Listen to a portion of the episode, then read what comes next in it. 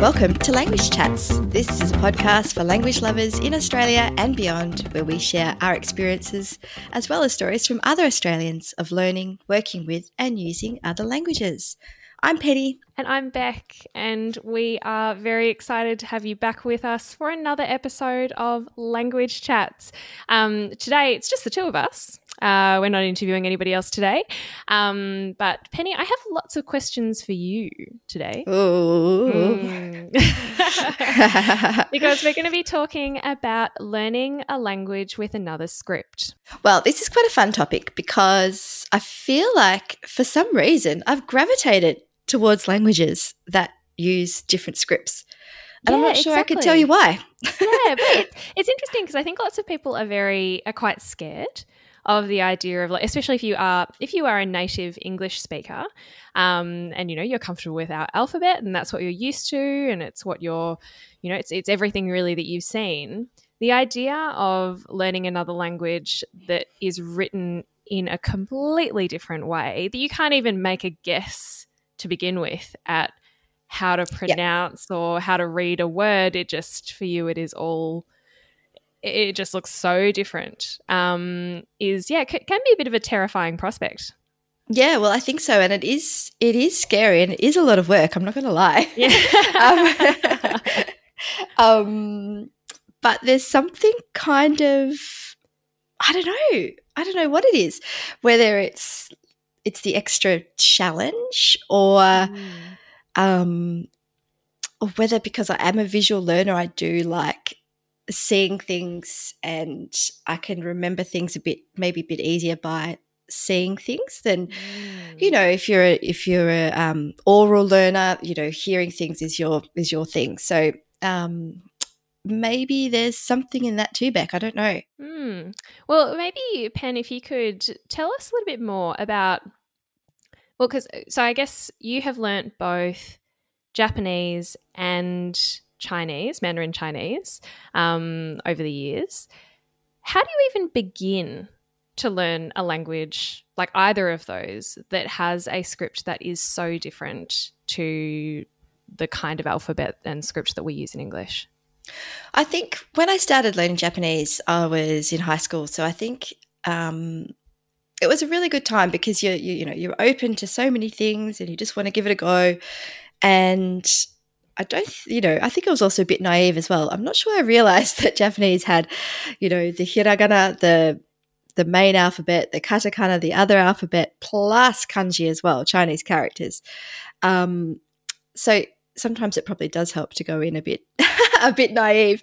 Um, but you just, in my experience, there is no way around the hard, the hard yards of learning each, um, whether it's a character or whether it is a um, kind of like a, a, I don't know whether to call it like a syllable marker mm-hmm. or um, you just have to do the hard yards and it doesn't sound all that fun and it can totally not be all that fun. But once you've got it, it's really cool because then you can, in Japanese, for example, once you know all the different syllables, hi, bi, mi, sa, to, and you can read and you can write those syllables, you can pick up a text if it's written in hiragana and read it. Um, so that's that's really exciting because that's where it's a little bit different Japanese to Chinese mm. because Chinese is written exclusively in characters, there are thousands and thousands of them. So even if, you know, if you're at a beginner level, I don't know, you might know 500 characters, which is awesome, but you couldn't pick up a text and, and be able to read it um, mm-hmm. unless it was aimed directly at your level. And it like because it feels to me a little bit like deciphering a code. Like that's sort of how I always because I, I, did some Japanese at, at high school too, Yay. and I remember I yeah, I know. I mean not not for as long as you, but um, I remember quite enjoying the feeling of as you said you sort of learn the um, I think it's called a syllabary of um, those Yes. those main characters. So, well, in Japanese, hiragana and katakana, and then like even without necessarily knowing what the meaning of the word was, once you pieced all of the sounds together, at least you could read the sounds in sequence. Yeah, exactly. Um, yeah. Um, and then I guess when Japanese does get a bit more complex is when some words use kanji. Um, so generally, as a beginner level, you might be looking at textbooks which don't use kanji at all. Um, And kanji are the Chinese characters that appear Exactly. in Japanese, right? Yep, exactly. So, and Japanese uses the traditional version of the Chinese characters for its kanji as well. Um, so that means, yeah, it's just there's more strokes, and um, generally the idea is that they are more representative of what they were designed to mean way back, way back when. One one thing I've found this year because I have gone back to Japanese this year after ooh, 20, 20 year break, um, was that I could remember how to read and write um, the hiragana and katakana. So I was very happy with that because I think it shows that when you do have something kind of embedded deep, deep inside, Mm. um, it is there. Um, kanji, on the other hand, is has always been a challenge for me. Having learnt Chinese as an adult has, I think, really helps because I feel like I can approach it with a different mindset. I think when I was younger and I was trying to learn Japanese, and I just got so frustrated because I couldn't get the kanji to stick, and I just found it so difficult. Um, but then after learning Chinese, where you don't have a choice because that is literally the whole writing Mhm. system, you have to you have to get across that, and you have to be able to learn it and step by step increase the number of hanzi, the Chinese characters that you know.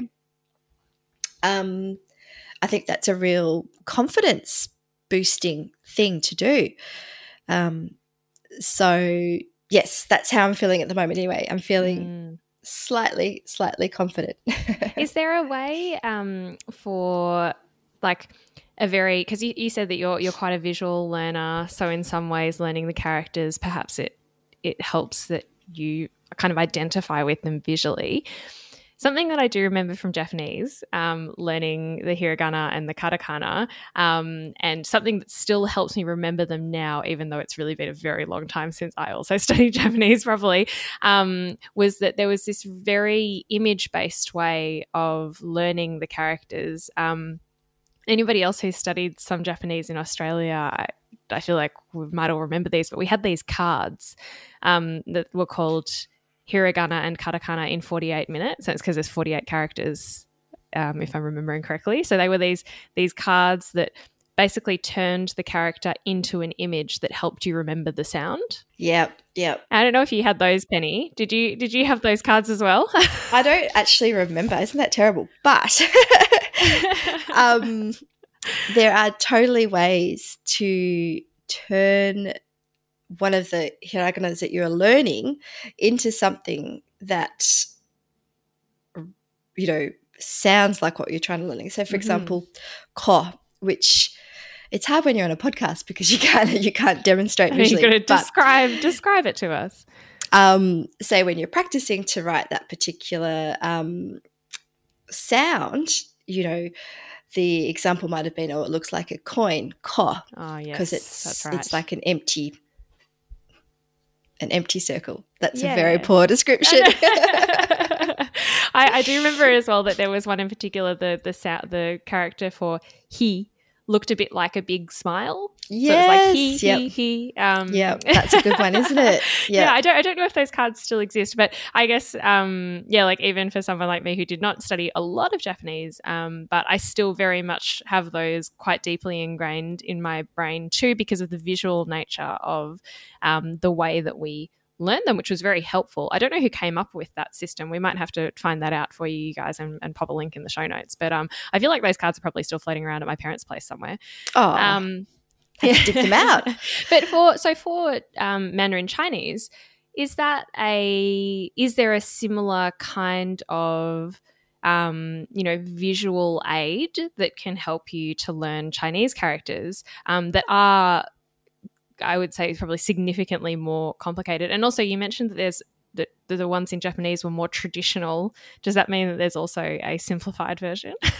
yeah, exactly. So in mainland China, um, the characters are generally written in simplified uh, Chinese characters, mm-hmm. and Hong Kong, Taiwan, and the kanji written in Japanese is written in traditional traditional characters. So this came about um, in the last century as a way to increase um, understanding and reading and writing across China. So to to lessen the number of strokes that each character has was a way to kind of um, increase increase fluency.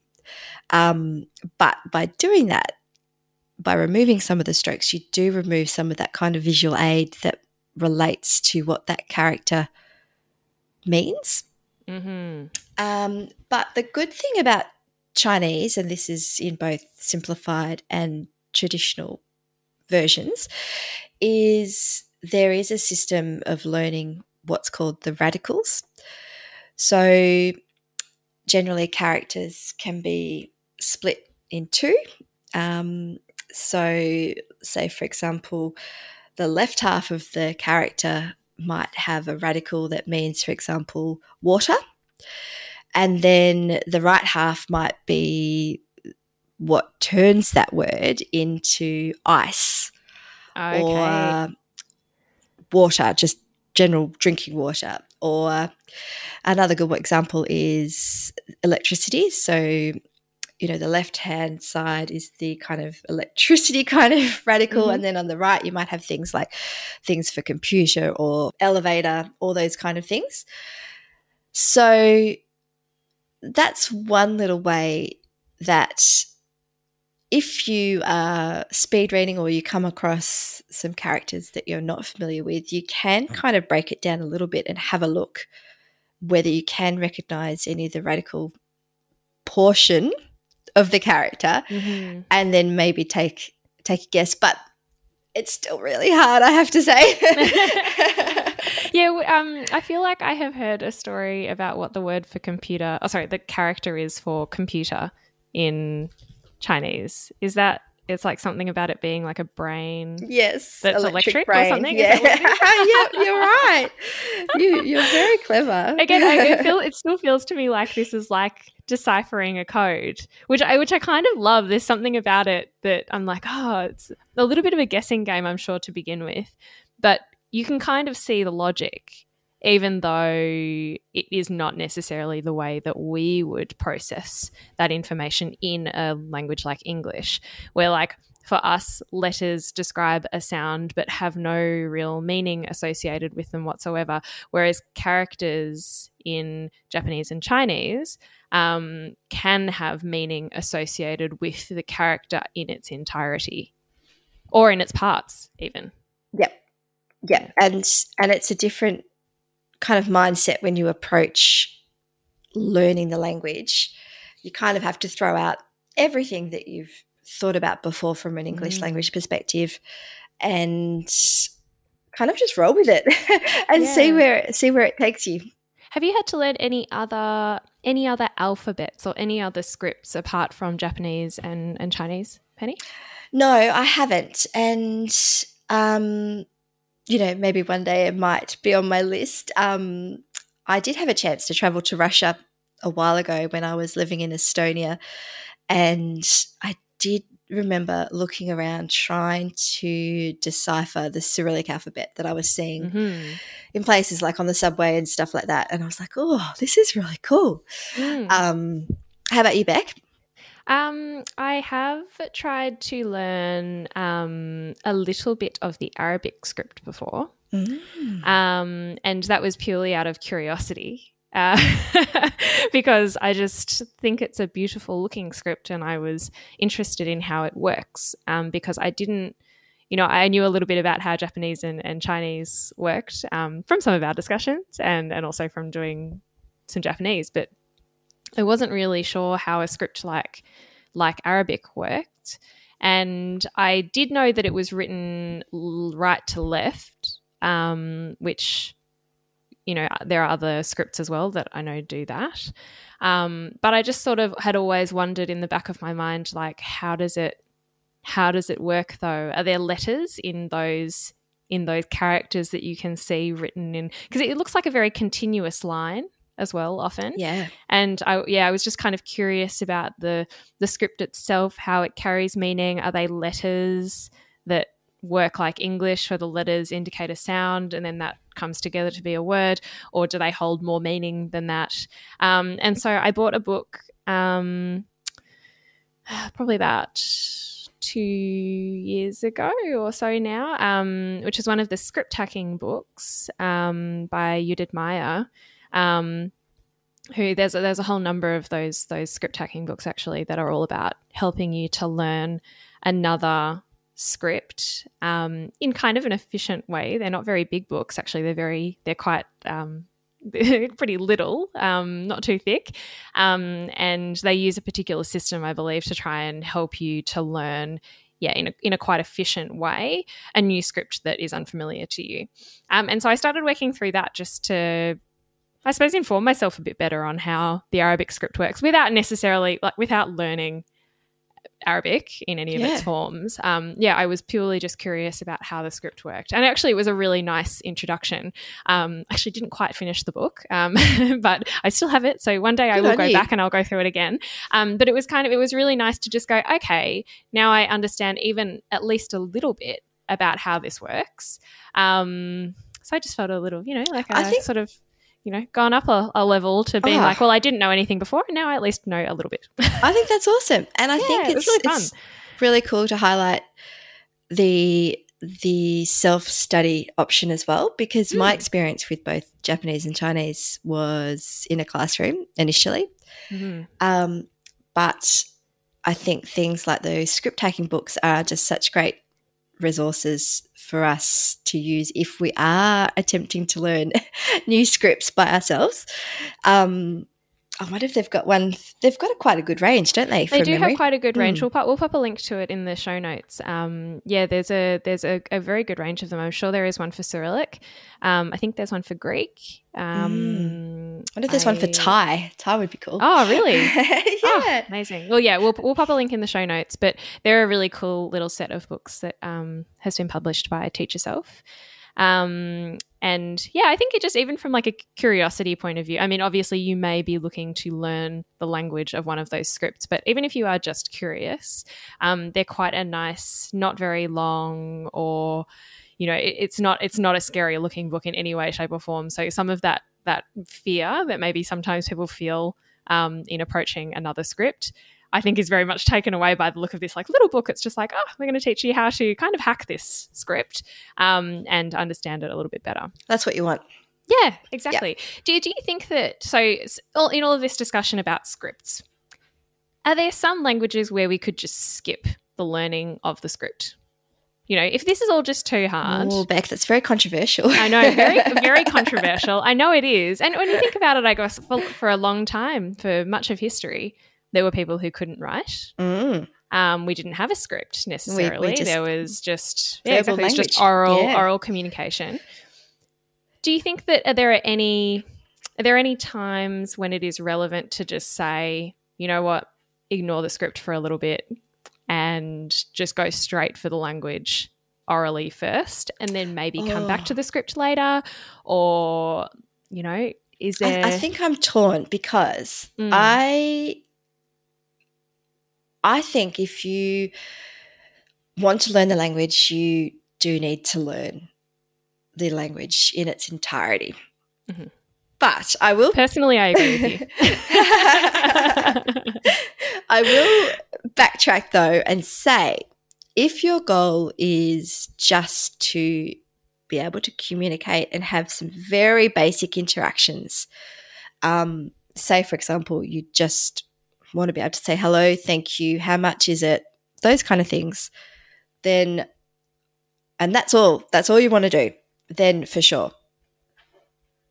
Skip the skip the reading and the, mm-hmm. the writing. basically like if yeah if you're just trying to get some basic conversational skills like don't get hung up on the on the script or don't but get hung up I on the think characters. in any other other circumstance, no, dive in, go for it. Yeah. Yeah.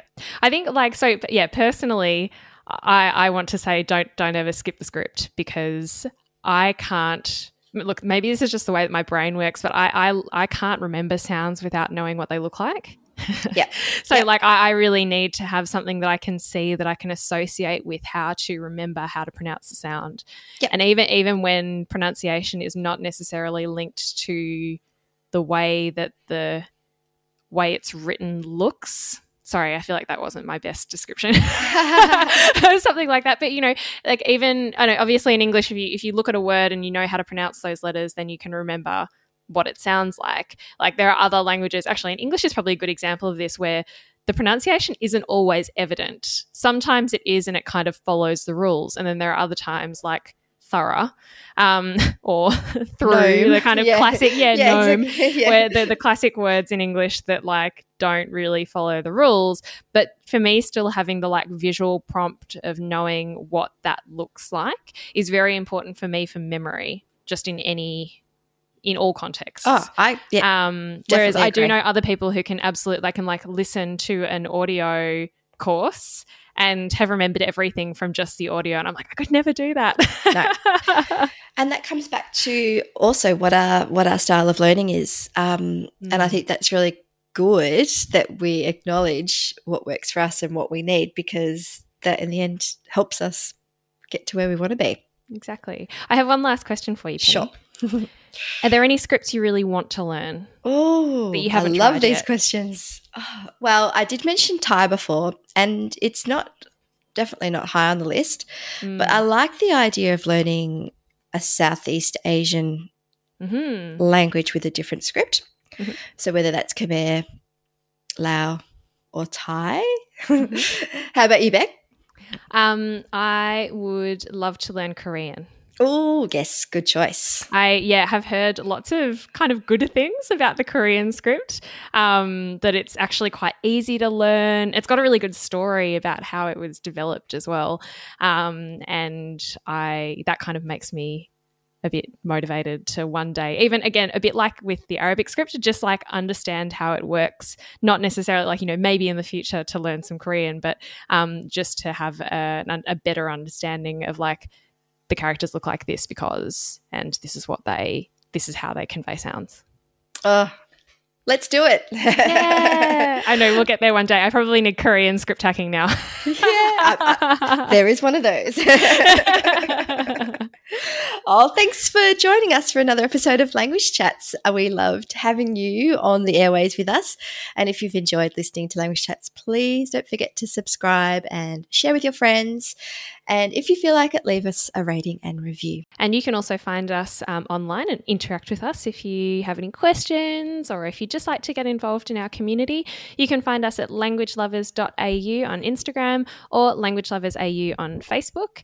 Um, we also have a facebook group um, filled with lots of other australians um, who are interested in languages all around the world um, and that is language lovers au community. Um, but otherwise if you ever have any questions for us or you want to find more about what we do um, then go to our website at languagelovers.com.au thanks for joining us. Thank you. See you next time. see you next time